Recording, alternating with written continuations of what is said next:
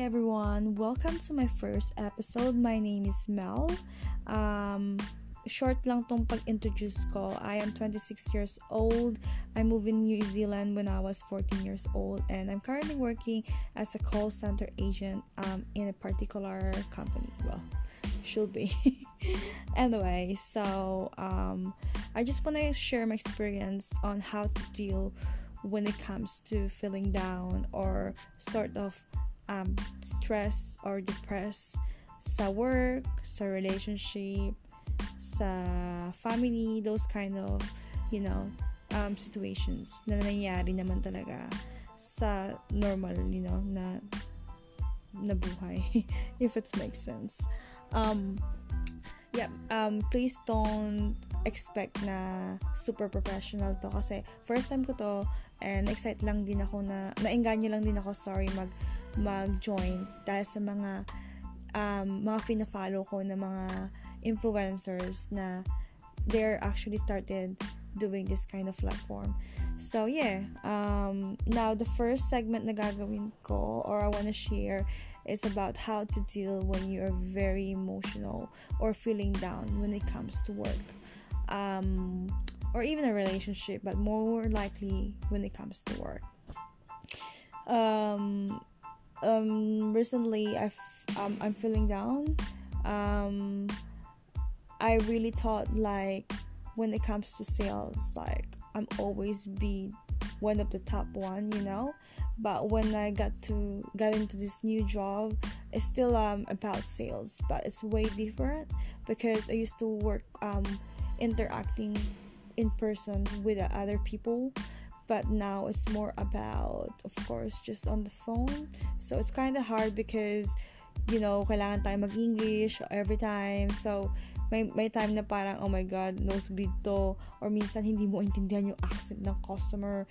Syempre, mas nakaka-relate kayo ng mga Pilipino, di ba? Yung ganyan na iba pa rin yung accent, hindi American accent. Because I'm currently working in New Zealand. So, medyo Kiwi accent, maiba-iba rin ang, iba rin ang lahi. So, talagang mahirap siya intindihin. So, um, dahil doon, isa yun sa mga factor na medyo nahirapan talaga ako um, sa trabaho ko na akala ko madali kasi ay, petics lang yan sa akin, sales.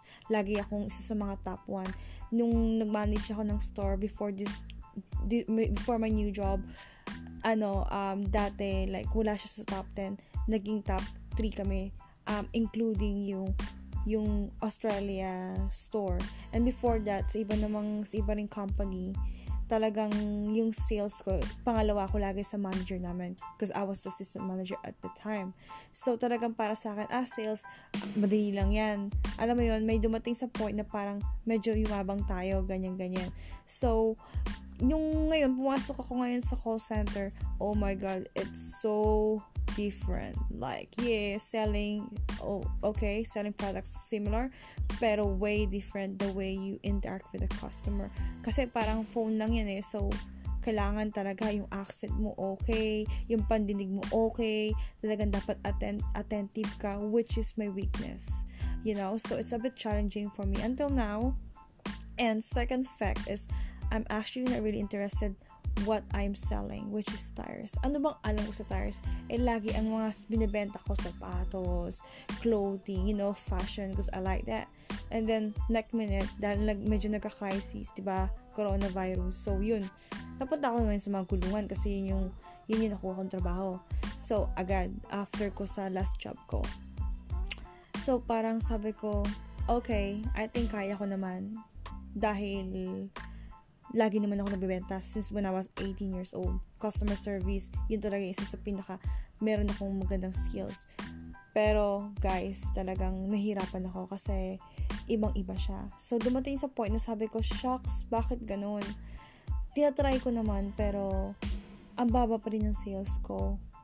Um, may nas, may nas na, may, may bago kami um, well, bago pa rin naman ako at the moment, pero may bago kami hire.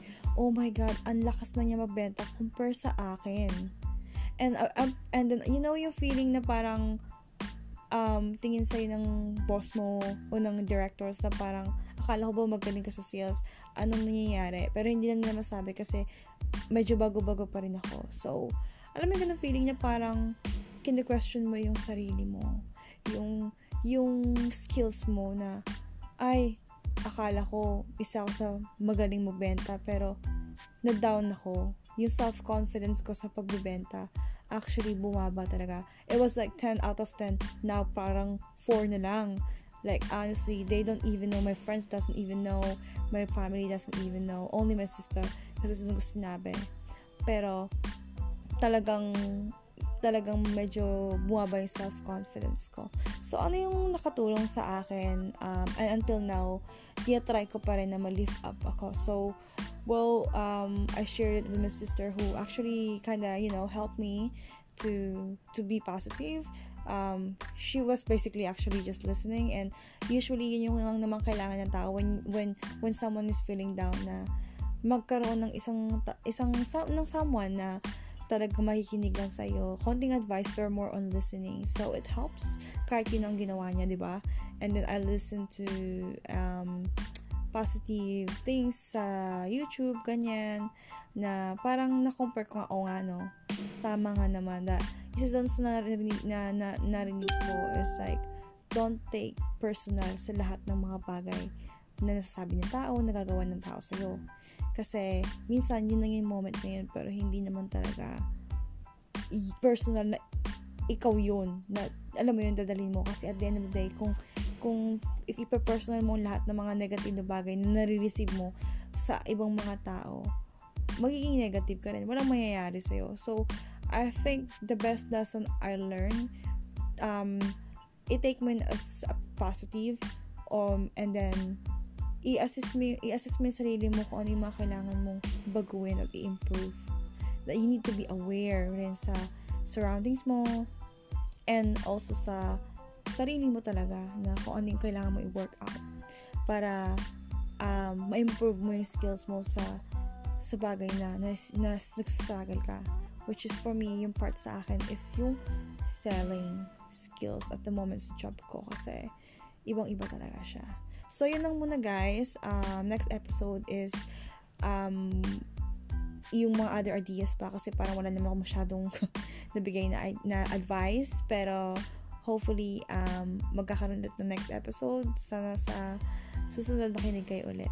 Alright, have a good night kasi um, 12.37 a.m. na dito sa New Zealand. So, ingat kayo palagi, lalo na may, may COVID pa rin sa Pilipinas at sa iba pong mga mundo-mundo. Papasalamat na din ako kasi dito sa New Zealand wala masyado. Pero hopefully, mag-ingat kayo dyan kung nasa Pilipinas kayo o nasa ibang bansa kayo, sa iba, ibang parting bansa, what I mean. God bless you all. Bye!